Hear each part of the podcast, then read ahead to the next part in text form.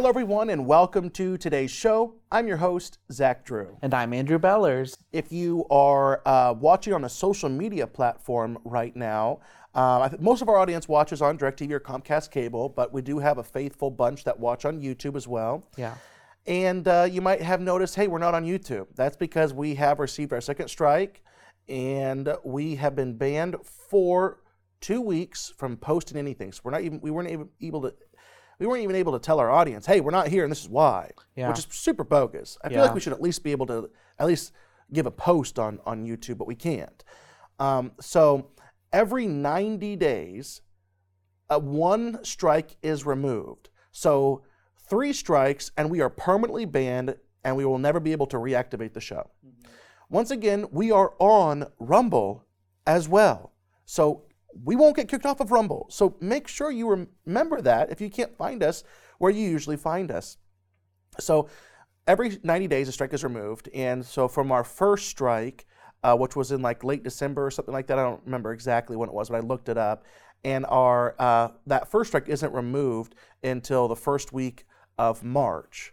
So that is whenever we can start being more controversial again on YouTube. But today doesn't matter because, uh, well, you know, we're not even on YouTube this week. And honestly, today's show, it is controversial, but it's not the type of controversy that YouTube bans you for. Yeah.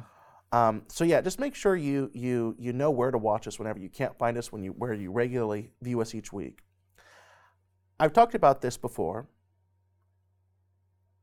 about just imagining the future 10 years from today. And because here's the thing, one day 10 years down the road and it might even be sooner than that.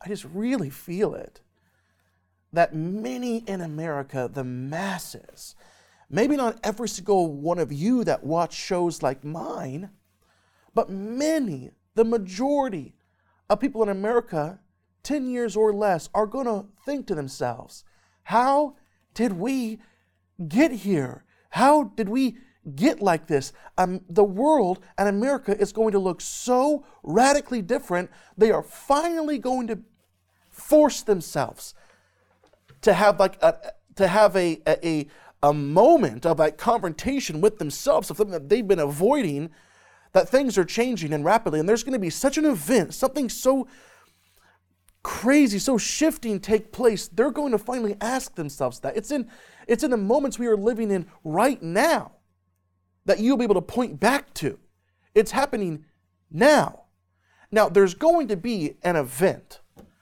but even talking about cancel culture, culture and and how they delete not just people. They don't just delete people. Look at what the universities and the schools, the, from from preschool to senior uh, high school or teaching, and, and, and, and your local community college, it doesn't matter unless you are a private school, unless you homeschool, or you go to, you know, a Christian university. They're not just canceling people they are canceling and erasing entire eras of America. It's an unbelievable thing that they're doing, and they're successful. Entire eras, decades, totally wiped out, rewritten, or never, uh, or subdued and suppr- suppressed. It's unbelievable.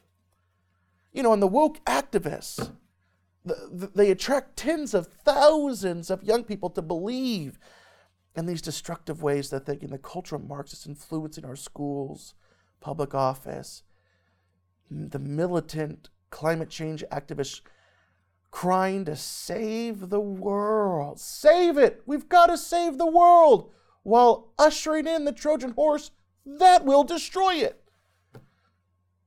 And that and the, the irony of that, they cry to save the world while simultaneously destroying it. Wow. Now, well, you know, I think this fits with Isaiah 5:20. They'll call the good things evil and the evil things good. It's just a, a backwards culture. How can people be so misguided? Because if you don't have the Spirit of God living within you, you can't recognize the truth.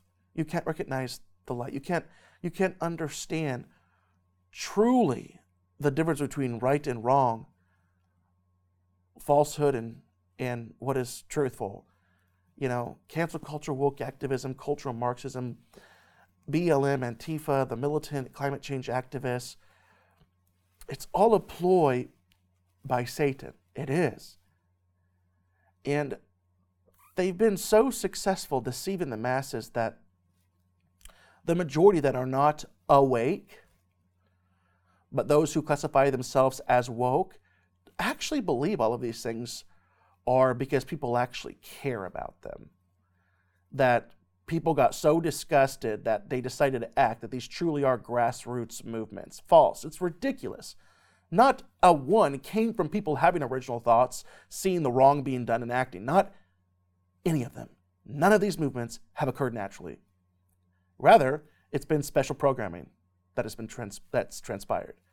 It is about well, it's called it's cultural Marxism. It's about the few that have real power shepherding the masses, right? They shepherd us, they lead us in certain directions, putting us in cages, prisons, prisons in which the bars are invisible, and you know, eh, most people don't even know they're in prison. If they can change your mind, your thoughts, it's the long game. Slowly cultivating your opinions, changing the way you think, little by little. And they can put you in a prison without you ever even knowing it. You think you're free, but you're enslaved. You think you're rich, but you're poor. You're like the sheep being led to the slaughter. And so many in churches all throughout America belong to these movements. Churches that call themselves the body of Christ, that adhere to these movements. They're being led like sheep by false shepherds. In Jeremiah 50, verse 6, it says this My people have become lost sheep. Their shepherds have led them astray. They have made them turn aside on the mountains. They have gone along from the mountain to hill and have forgotten their resting place. It's their shepherds that have led them astray. If your church is going in any of the directions, they are not being led by the Spirit. They're not being led by Christ, the Good Shepherd. Your shepherd is a false shepherd, and he'll be judged for that accordingly on Judgment Day. John 10 11 uh, and 12 says this I am the good shepherd. The good shepherd lays down his life for the sheep. The hired hand is not the shepherd and does not own the sheep. So when he sees the wolf coming, he abandons the sheep and runs away. Then the wolf attacks the flock and scatters it. You know, I'm reminded of the liberal church listed in Revelation chapter 3, where Jesus is talking about the Laodicean church, right? The seven churches, the last one, the Laodicean church who thinks they are doing great, but in reality they're doing so very poorly. You know, look at, I mean, I have this list of articles that I that I have in other shows, and we're just adding to the list. But I just copy and paste it over, just to remind the people of where we're at, the the wickedness in the church. Jesus is non binary, religious studies professors claims. Professor of religion.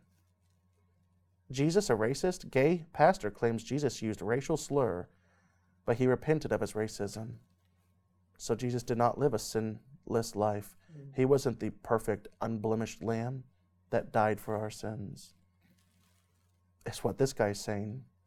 United Methodists finally split over LGBTQ politics Conservatives officially launched Global Church.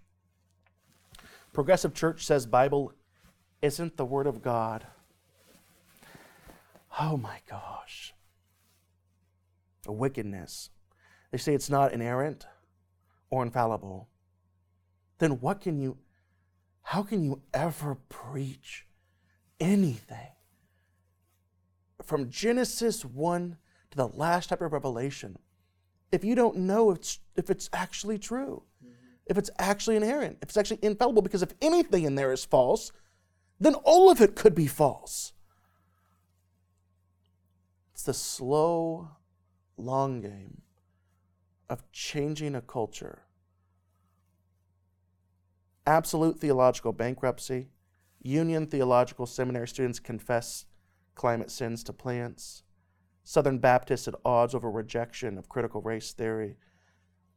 Charismatic prophetess says if you challenge her, her angels will kill you.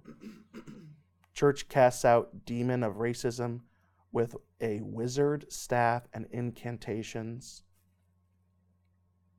And that's why you have people in the church that have been led by false shepherds.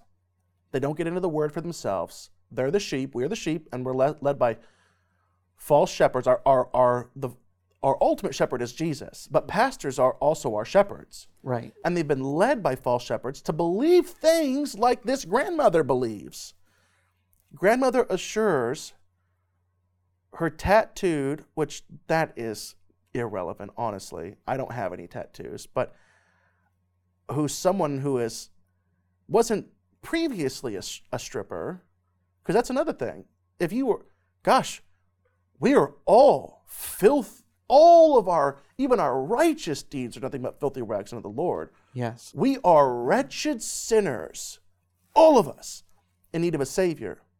And that is why, whenever we give our lives to Jesus, we repent and we be- begin that long road of sanctification that is done through the Holy Spirit. We continue to sin even after our salvation experience, but the conviction is there.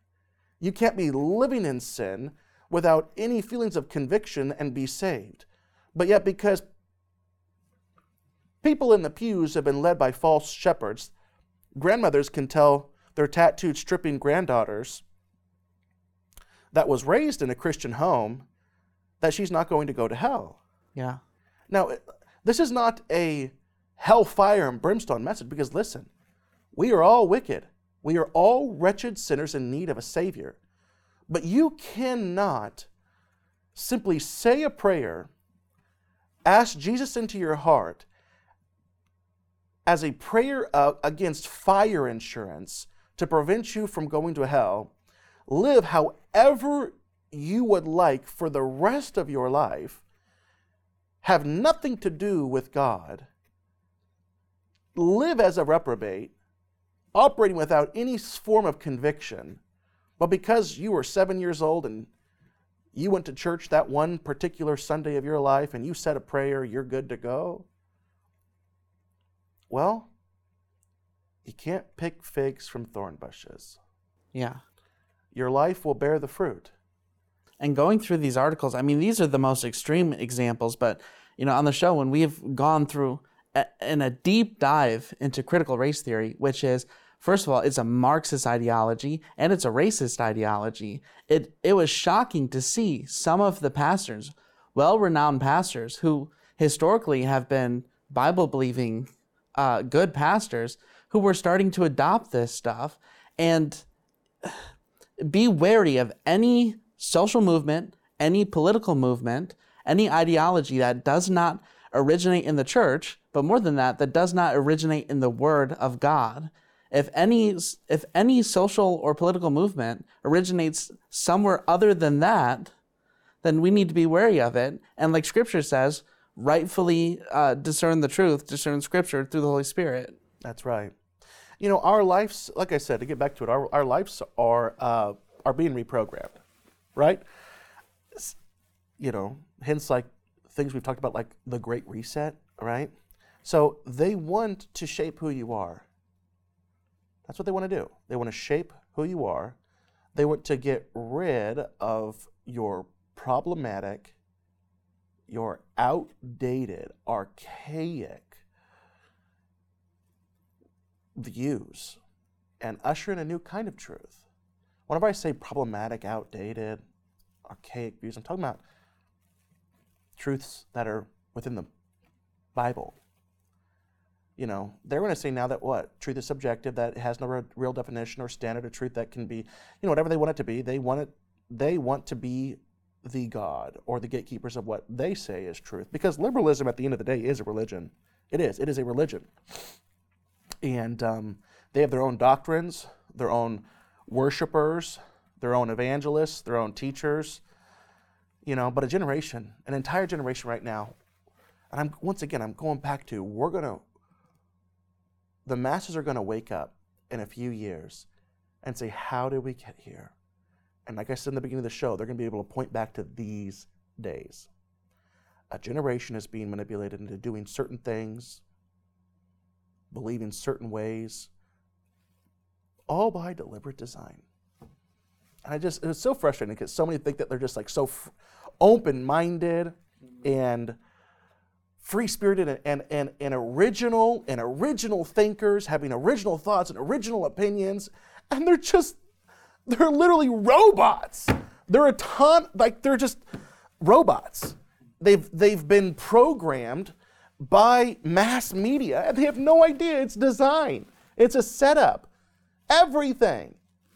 The news, the universities, the movies, the social media platforms, even the search engines we use.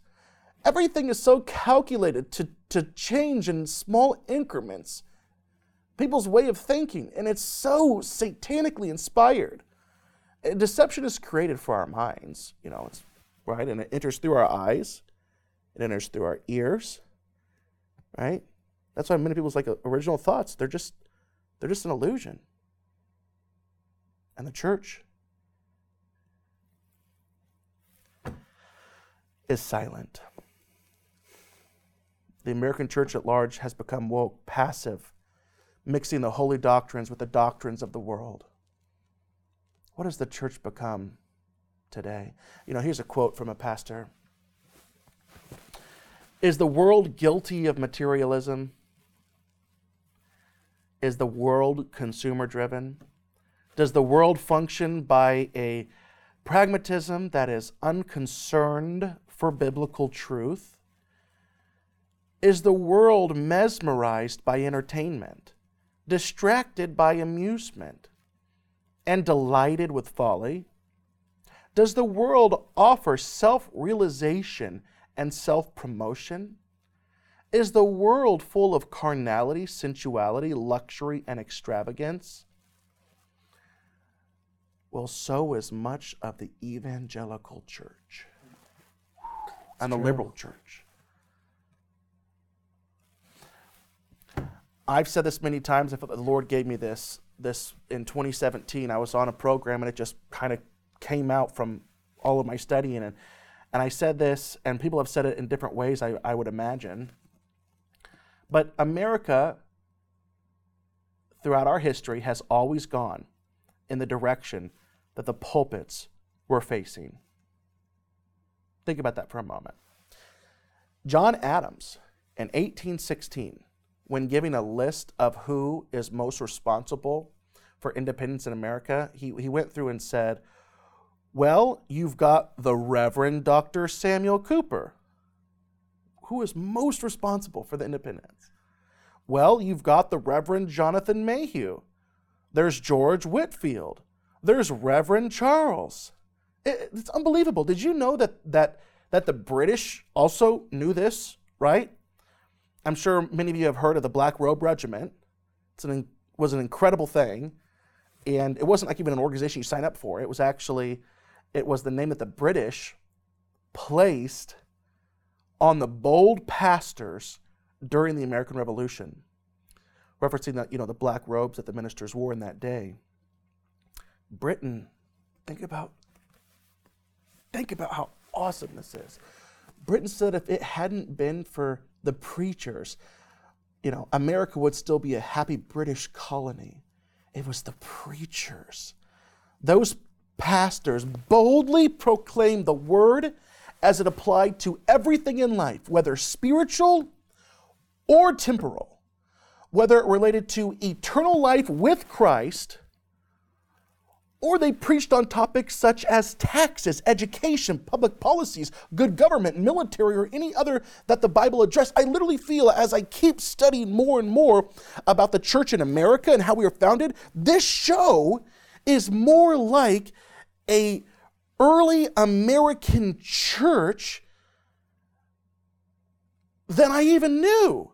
We talk about the Word of God. We talk about, you know, obviously the core tenets of our faith. We talk about how Jesus Christ was, was killed, how he was buried, how he was resurrected, how he, the death, burial, and resurrection of Jesus Christ. We also talk about all the current events of the day. That is exactly what the American church did as well. American history. Oh yeah, so, so like I said, whether it related to taxes, education, public policies, good government, military, or any other uh, that the, the Bible addressed, they spoke about. They spoke about. That is why America was founded and so successful. That's why it rose above everyone else. Because we put God in everything. American history has shown that in the most critical moments of America's past, multiple moments. It was the pastors filled with the Spirit of God that came to the rescue. Goodness, we are 21 minutes into the program. the role of pastors and Christians in civil government. Mm, I wish I had more time to go through this. I'm, I'm going to read some things for you, okay? So the, I'm going through sermons, even from like the 1700s and 1800s, right? Today, Christians agree that the Bible relates to every area of life. But in the founding era, era, this relevance was demonstrated in a manner unfamiliar to most Americans today. This is evidenced by examining the published sermon topics of earlier generations. A published sermon represents only a small fraction of all the sermons preached in those days. Hear this out. This just makes it makes sense. Today, sermons are taped, filed, and reproduced on demand. Two centuries ago, it was a it cost a considerable amount of time and money to publish even a single sermon. So unless the demand for a sermon had been ex- especially high for those who heard it, it was not published. Therefore, a published sermon was probably a sermon that had a significant life changing impact on the listeners. So, the topics of early published sermons demonstrate that the church truly believed and taught the, na- the nation that there was nothing in life that the Bible did not address, directly or indirectly. For example, in 1755, when, when New England suffered an earthquake, the sermons following that event addressed earthquakes. You, you don't hear about churches addressing modern or, or, or timely events today, right? What does the Bible say about it?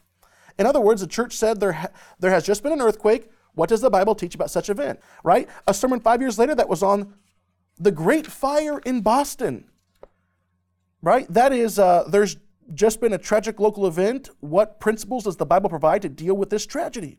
It was the sermon, The Great Fire in Boston, New England, in March of 1760. Another sermon concerned an eclipse, right? I'm not going to go into it. We don't have time.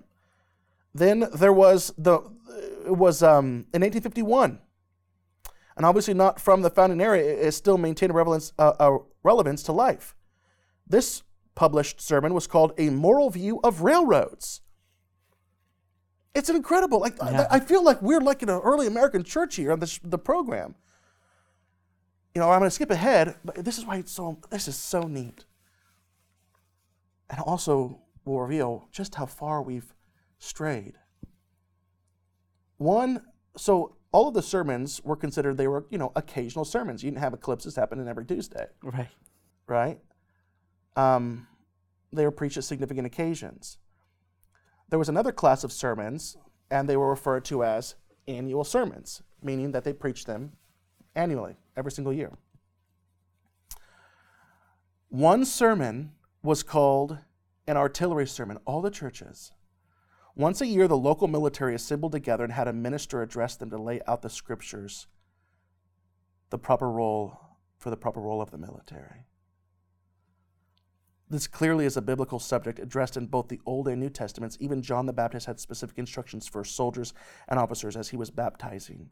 Another type of annual sermon was called the election sermon. It was the longest traditional form of an annual sermon in America's history. Wow. The first documented election sermon was preached in 1634 in Virginia. And for each year thereafter, every church annually until the 20th century would have these. These election sermons were preached in pulpits all across America. You see, Christians understood their dual citizenship. They were indeed citizens of heaven, but they were also citizens of earth. God had placed them here in America with a stewardship government that belonged to we the people. So, what did God expect from them in their stewardship capacity concerning the civil government that He had given them? What did He expect from them in the selection of their leaders? What did the scriptures teach about the election process? For almost three centuries, this was a topic addressed annually in the pulpit, pulpits across America. Wow. If your church doesn't look like that, find a new church. Hmm. And support the people that are doing those very things. Support this ministry. Man, what, what could we do if we had a staff of 20 people? And we produced several shows every week with different different even hosts and and we're able to that's going to happen. But what if we could do it now? Mm-hmm. To create this internet network television. We could change america. Listen ben shapiro is awesome. Glenn beck is awesome. People love david crowder. But you've got to have the gospel of jesus christ. You've got to have the ministers of the word at the forefront. Nothing else will change America the way that it needs to be changed. Nothing will turn America back to the way that it was except for a movement of God. No social movement, no political movement, Amen. nothing unless unless the spirit of the Lord is at the heart of it. Unless revival is at the heart of it. Nothing will be effectual to save America. Listen, we are out of time for today's show. Please pray with me right now. I received some text this week of a dear friend of the ministry. We prayed for him and his wife a few months ago. His name is Steve. And Steve has been battling cancer, and this week has been just a week from hell. And it's it's in a life and death situation and, and i'm going to pray and i just want you to pray too and, and agree with me right now in the lord dear lord jesus we just come before you on behalf of steve father we are asking for a miracle that you would touch his body right now heal him father god be with them. May they feel your tangible presence. And I pray for Steve's wife, Patty, right now, standing by the love of her life, watching what is transpiring. We stand with her right now in spirit. We believe for America. We pray for peace for Patty as well and comfort, that they would feel your Holy Spirit comforting them in these times. Thank you, Jesus. And it's in your name we pray. Amen. Amen. Um, we're out of time for today. So we'll see you next week.